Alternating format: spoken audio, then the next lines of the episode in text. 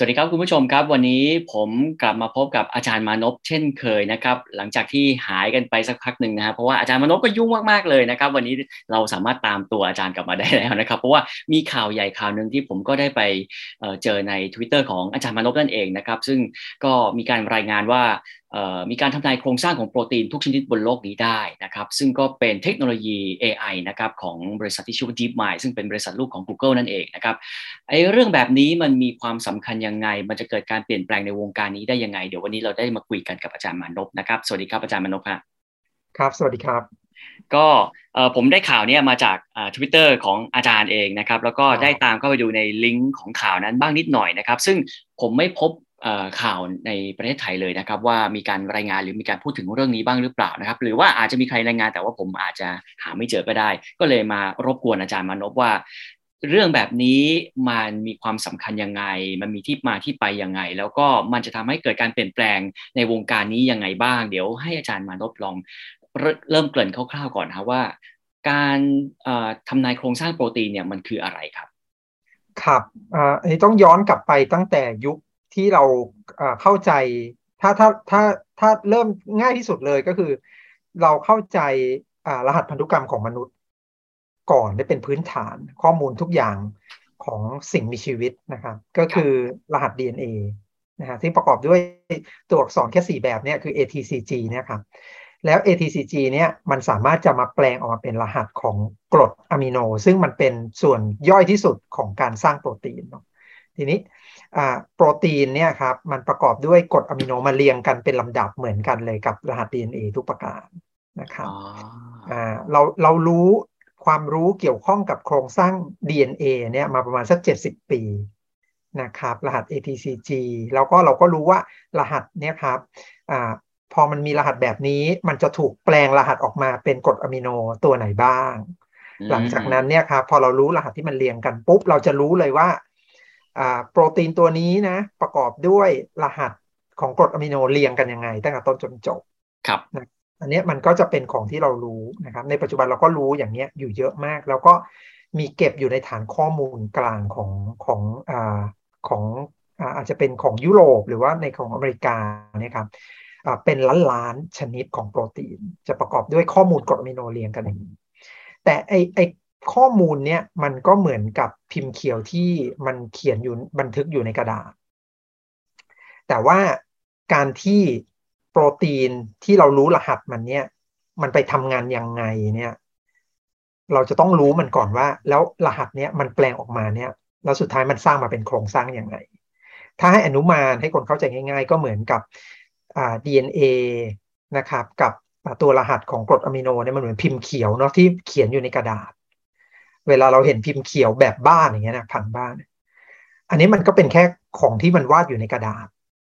สองมิติคำถามคือแล้วเราจินตนาการออกมาเป็นบ้านเป็นหลังๆสามมิติเนี่ยได้ยังไงอ่าอันนี้มันคือสิ่งสำคัญที่เออถ้าเรารู้โครงสร้างของมันเนาะจากที่เราเห็นพิมพ์เขียวเนี่ย แล้วเราเห็นเราสามารถจะบอกได้เลยว่าภาพสามมิติของตัวโปรตีนหรือว่าภาพสามมิติของโครงสร้างของบ้านเราอะหน้าตามันแบบนี้เนี่ย หน้าต่างอยู่ตรงนี้ประตูอยู่ตรงนี้นะครับ ชั้นหนึ่งชั้นสองเป็นแบบนี้กระไดอยู่ตรงนี้ ห้องนั่งเล่น ห้องนอนอยู่ตรงนี้ห้องน้ำอยู่ตรงนี้เนี่ยครับมันจะทำให้เราเข้าใจลักษณะของบ้านนะได้ดีมากขึ้นกว่าแค่การดูในพิมพ์เขียวที่เป็นแผ่นผังเป็นกระดาษแบนๆหนึ่งแผ่นคือตั้งแต่อดีตขอขอแทรกนิดหนึ่งครับอาจารย์ ตั้งแต่อดีตเนี่ยเรารู้ ACTG เนี่ยนักวิทยาศาสตร์รู้ในลักษณะเป็น ข้อมูลเบื้องต้นเหมือนกับสองมิติถูกไหมฮะ แต่ว่าพอเอ่อถ้าเรารู้ได้สามมิติ มันก็จะรู้ในส่วนลึกมากยิ่งขึ้นของแบบที่เราเคยเห็นมาก่อนจริง ๆ แล้วข้อมูล DNA เนี่ยครับเป็นข้อมูลสามมิติแล้วจากที่เรารู้ครั้งแรกว่าโครงสร้าง DNA มีลักษณะเป็นเกลียวคู่ แต่ว่าโครงสร้าง DNA เนี่ยมันก็มีแบบเดียวก็คือเป็นเกลียวคู่ มันไม่มีแบบอื่น ครับแต่พอมันเป็นโครงสร้างโปรตีนเนี่ยโอ้โหแบบมันเยอะมาก มันมหาศาลมาก เข้าใจ มันทำให้เราเนี่ยไม่รู้เลยว่าจริง ๆ แล้วเนี่ย พอเราเห็นพิมพ์เขียวของโปรตีนที่เป็นรหัสกรดอะมิโนเรียงกันอย่างเนี้ย แล้วโครงสร้างหน้าตามันจะเป็นไงในสามมิติ อืมอ่าที่อันนี้อันนี้ก็จะเป็นอันนี้ก็จะเป็นโจทย์ที่ท้าทายมากในอดีต ในอดีตที่ผ่านมาเราเขารู้โครงสร้างอย่างไงใช่ไหมโครงสร้างอย่างไง วิธีการทำก็คือ เขาจะต้องไปสกัด โปรตีนนั้นให้บริสุทธิ์ครับนะฮะเสร็จแล้วทำให้มันตกผลึก เป็นเหมือนผลึก ผลึกน้ำแข็งหรือผลึกน้ำตาลอย่างเงี้ยเป็นเป็นบริสุทธิ์เลย เสร็จแล้วนะครับเขาต้องเอาเนี้ยไปยิงเอ็กซเรย์ไปยิงเอ็กซเรย์การหักเหของแสงในก้อนผลึกเนี่ยแหละครับ จะทำให้เขาเห็นได้ว่าโครงสร้างจริง ๆ เป็นยังไงนะครับ อันนี้หลักการนี้เป็นหลักการการเดียวกันกับการค้นพบโครง สร้างรหัสเกลียวคู่หรือ double helix ของ DNA ทุกประการเลย ก็คือต้องทำ DNA ให้บริสุทธิ์ตกผลึกเป็นเป็นผลึกนะฮะหลังจากนั้นเนี่ยครับยิงเอ็กซเรย์เข้าไป แล้วก็มันก็จะมีการเบี่ยงเบนนะครับตามลักษณะของโครงสร้างภายใน พอเบี่ยงออกมาแล้วก็จะมีฟิล์มที่รับภาพอยู่ตอนท้ายใช่ไหมครับหลังจากนั้นเขาจะคำนวณอันนี้ออกมาได้ว่าโครงสร้างเป็นยังไง ทีนี้ DNA มีมีโครงสร้างแบบเดียวคือเป็นเกลียว โปรตีนเนี่ยเยอะมาก เพราะฉะนั้นเนี่ยครับการจะศึกษาโครงสร้างได้นะเขาจะต้องทำโปรตีนเนี่ยสกัดโปรตีนที่เราต้องการให้บริสุทธิ์ เสร็จแล้วต้องทำให้เป็นผลึก เสร็จแล้วก็ต้องไปยิงในเอ็กซเรย์เนี่ยครับ ทุกอันเลยครับ อืม DNA มีอย่างดีมีแบบมีแบบเดียว แต่พอโปรตีนเนี่ยโอ้โหมันเยอะมากพอมันเยอะมากเนี่ย คนทำเนี่ยที่ผ่านมามันก็ทำได้เป็นแค่บางอัน ไม่สามารถทำได้ทุกทุกชนิดของโปรตีน ก็ต้องเป็นโปรตีนที่เราสนใจจริง ๆ อยากจะทำประมาณนั้นนะครับ อันนี้ทำให้การการทำในโครงสร้างนี่ยากมากครับ ทีนี้เราเราจำเป็นต้องรู้โครงสร้างของโปรตีนทุก ๆ ชนิดบนโลกนี้ด้วยเหรอครับ ครับ ทีนี้ถ้าถามว่าแล้วเราจำเป็นต้องรู้โครงสร้างโปรตีนหรือเปล่าก่อน อ่าอ่าอ่าคำตอบก็คือจำเป็นจำเป็นเพราะว่าอย่างนี้ครับ เพราะว่าอ่า เรารู้รหัสกรดอะมิโนเป็นลำดับอย่างเดียวเนี่ยครับ มันอาจจะพอทำนายอะไรบางอย่างได้นะว่าเออโปรตีนมันทำหน้าที่แบบนี้แบบนี้แบบนี้นะครับ แต่ว่ามันทำหน้าที่ยังไงเนี่ย มันออกฤทธิ์ยังไง มันไปจับตรงไหน มันมันทำงานยังไงเนี่ยครับ เราต้องเห็นจากโครงสร้าง เหมือนเราเห็นพิมพ์เขียวของแพทแบบแปลนบ้านเนี่ยอย่างเดียวเนี่ย ยังไงเราก็นึกไม่ออกนะ ว่ามันจะสูงแค่ไหนหน้าต่างมันจะอยู่ตรงไหนบันไดมันมุมนี้มันจะดีหรือเปล่าอะไรอย่างเงี้ยครับครับมันต้องทำแบบจำลองสามมิติขึ้นมาให้ได้ มันถึงจะบอกได้ถูกไหมฮะโปรตีนก็เหมือนกันครับ การจะศึกษาหน้าที่ของโปรตีนได้ดีเนี่ยครับ เราจะต้องเห็นโครงสร้างมัน ตัวอย่างง่าย ๆเลยนะครับคนจะคุ้นเคยกับโควิดเยอะมาก โควิดติดกับเซลล์ในร่างกายได้ เพราะว่ามันจะมีโปรตีนหนามอันหนึ่งก็คือสไปค์โปรตีนนะครับสไปค์ไปจับกับตัวรับในผิวเซลล์ของเรา เราจึงจะติดเชื้อได้นะครับเรารู้รหัสกรรกรรมพันธุ์ของ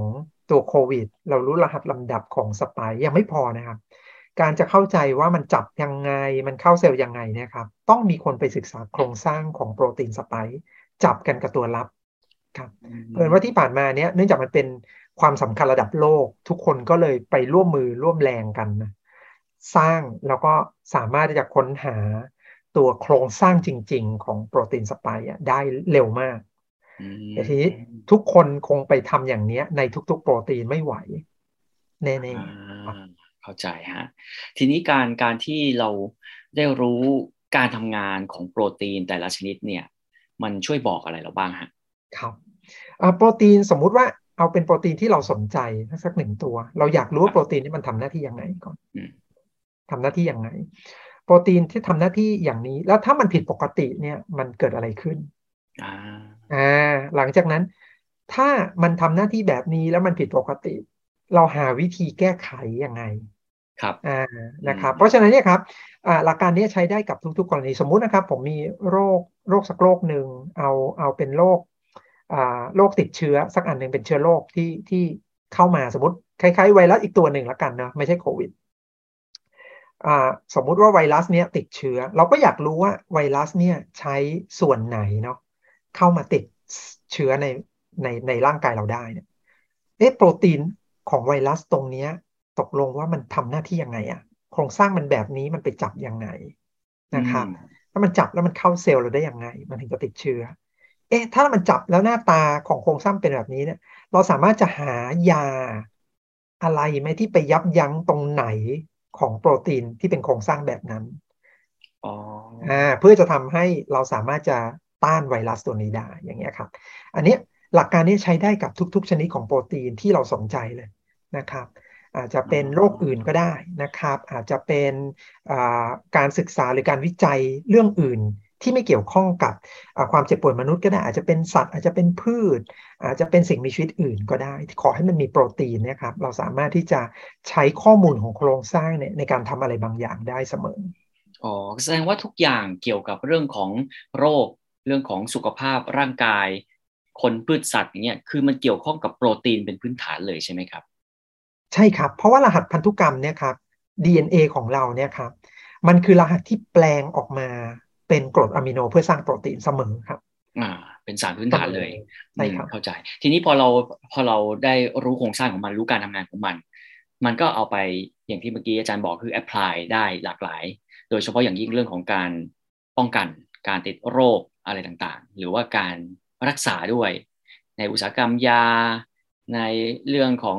อเกี่ยวกับการรักษาต่างๆ เทคโนโลยีต่างๆเนี่ยซึ่ง ณปัจจุบันนี้การรู้ถึงโปรตีนต่างๆ เหล่านี้เรายังรู้ได้ไม่เยอะอย่างที่อาจารย์บอก ซึ่งเทคโนโลยีอย่างเช่น Machine Learning หรือ AI เนี่ยมันจะสามารถที่จะทำนายโครงสร้างของโปรตีนได้ ถึงแม้ว่าคนจะไม่เคยรู้มาก่อนก็ตามนี่แหละอ่าอันนี้จริงๆเป็นเรื่องที่น่าสนใจ จริงๆมันก็ยังมียังมี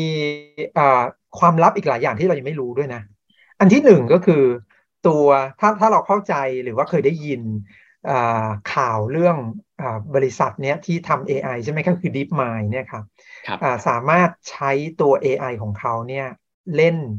ตั้งแต่เล่นหมากรุกจนมาถึงเล่นโกบชนะใช่ไหมฮะแชมป์โลกเนี่ย ซึ่งเราบอกว่าโหมัน Amazing มากเลยเนาะหลังจากนั้นเนี่ยเขาใช้ AI มาใช้ในการทำนายโครงสร้างโปรตีนเขาบอกเอ๊ะแล้วมันทำนายได้ยังไงเนาะอันนี้มันเกิดจาก ต้องย้อนย้อนความกลับไปก่อนว่า เอ๊ะทำไม DeepMind เนี่ยสินสร้าง AI ที่ชื่อ AlphaFold ในการที่จะมาทำนายโปรตีนมันเกิดจากการจัดการแข่งขันอันหนึ่งขององค์กรวิทยาศาสตร์ ที่ตั้งโจทย์อันนี้เลยก็คืออมีทีม AI ไหนไหม ที่จะใช้ Machine Learning ของเขาเนี่ยมาทำนายโครงสร้างของโปรตีนได้ โดยให้ข้อมูลอย่างเดียวเลยคือข้อมูลลำดับกรดอะมิโน เรียงไปเรื่อยๆ อย่างนี้ครับ แล้วใช้ข้อมูล AI ในการทำนายออกมาว่ามีโครงสร้างเป็นยังไง เขาก็จะใช้หลักการที่เขารู้อยู่เดิมก่อนนะต้องรู้อยู่เดิม เช่นโปรตีนแบบนี้เรารู้โครงสร้างแล้ว เราไปศึกษาการการยิงแสงเอ็กซเรย์มาเรียบร้อยแล้วแหละว่าโครงสร้างมันเป็นแบบนี้ เราเข้าเรารู้โครงสร้างมาแล้วก็จะมีโปรตีนที่เรารู้โครงสร้างแล้ว อาจจะสักห้าร้อยตัว เรียบร้อยแล้ว แล้วก็มีรหัสกรดอะมิโนเรียงลำดับเรียบร้อย หลังจากนั้นเนี่ยครับ เราเก็บโครงสร้างไว้ก่อนไม่ยอมบอกเนาะเออเราให้ AI อะไปทำนาย AI ก็อาจจะมีข้อมูลที่ตัวเองเรียนมาก่อนระดับหนึ่ง หลังจากนั้นเนี่ยก็เอาโจทย์เนี่ยไปแก้ดูซิแล้วก็เอามานำเสนอว่าโครงสร้างเป็นแบบนี้ ของจริงเป็นยังไง แล้วก็มาเทียบกันว่าใครแม่นสุด ปรากฏว่าอดิมายชนะ อ่าดิฟไมชนะ คือทำนายได้ละเอียดมาก อาจจะมีความคาดเคลื่อนอยู่บ้างนะครับ แต่ว่าความความแม่นยำเนี่ยคือสูงมากเลย ความคาดเคลื่อนเนี่ยเป็นระดับที่เรียกอังสตรอม อังสตรอมนี่คือหนึ่งในสิบกำลังสิบอะคือแบบนิดเดียวอะน้อยมาก น้อยกว่านาโนเมตรอีกอะคือ คือคาดเคลื่อนน้อยมากเลยครับ ก็ก็เป็นก็เป็นข่าวดีอันดับหนึ่งแล้วว่า โอ้ machine learning เนี่ยจริง ๆ แล้วเนี่ยมันสามารถใช้ข้อมูล รหัสกรดอะมิโนในการทำนายโครงสร้างได้นะ แม่นยำใช้ได้ระดับหนึ่งเลยทีเดียว โอเค ไม่มีทางร้อยเปอร์เซ็นแน่นอนนะครับ แต่ว่ามันก็สูงมากจริง ๆ พออย่างนี้ปุ๊บเนี่ยอันนี้จะเป็นที่มาบอกว่า ถ้าเขาสามารถที่จะทำนายโปรตีนที่รู้โครงสร้างแล้ว รู้โครงสร้างแล้ว ด้วยความแม่นยำสูงระดับหนึ่งนะอยากกันนั้นเลยนะ AI มันก็เรียนรู้ของมันอยู่แล้วใช่ไหม machine learning ลองให้มันทำนายโครงสร้างของโปรตีนที่ไม่เคยรู้ แล้วดูว่าหน้าตาจะเป็นยังไงอย่างนี้ครับแล้วก็มีการในในขั้นแรกเนี่ยก็จะมีการกระบวนการการทดสอบด้วยว่า ถ้าอย่างนั้นเนี่ย เอาโครงสร้างมาที่ AI ทำนายได้ หลังจากนั้นเราก็ไปเอาตัวโปรตีนนั้นเนี่ย เอาไปศึกษาโครงสร้างแท้ๆเลย ว่าตกลงเป็นแบบนั้นจริงไหมเนี่ยก็พบว่าแม่นยำใช้ได้นะแม่นยำใช้ได้เลยครับ หลังจากนั้นมาเนี่ยครับ จึงจึงมาเป็นเฟสสุดท้ายล่าสุดก็คือ ดึงข้อมูลจากทั้งไลบรารีเลยฮะคือข้อมูลของรหัสกรดอะมิโน ทุกชนิดที่มนุษย์รู้ในปัจจุบันคือมันสัก 200 ล้านโปรตุชนิดนะครับของโปรตีน เป็นโปรตีนจากมนุษย์ โปรตีนจากพืช โปรตีนจากสัตว์ โปรตีนจากไวรัสจากแบคทีเรียทั้งหมดเลยครับ ที่เก็บอยู่ในคลังของสถาบันที่เรียกว่า EMBL นะฮะก็คือ European Molecular Biology Lab EMBL เนี่ยครับเขามีฐานข้อมูลนี้อยู่แล้ว ของโปรตีนทุกชนิดที่มนุษย์รู้บนโลกนี้ คนสัตว์พืชแบคทีเรียไวรัสทั้งหมดเสร็จแล้วเอาไปทำนายคือปุ๊บก็ทำนายได้เสร็จเรียบร้อยคือเอ่อไลบรารีที่มีอยู่เหมือนเป็น Data เพื่อที่จะให้ Machine Learning เนี่ยมันไปเรียนรู้ ใช่ไหมฮะ เพื่อให้มันเหมือนกับเทรนมันไปเรื่อยๆ แล้วค่อยไปทำนายในสิ่งที่มนุษย์ยังไม่เคยรู้มาก่อน ใช่แล้ว อ่า ได้แล้ว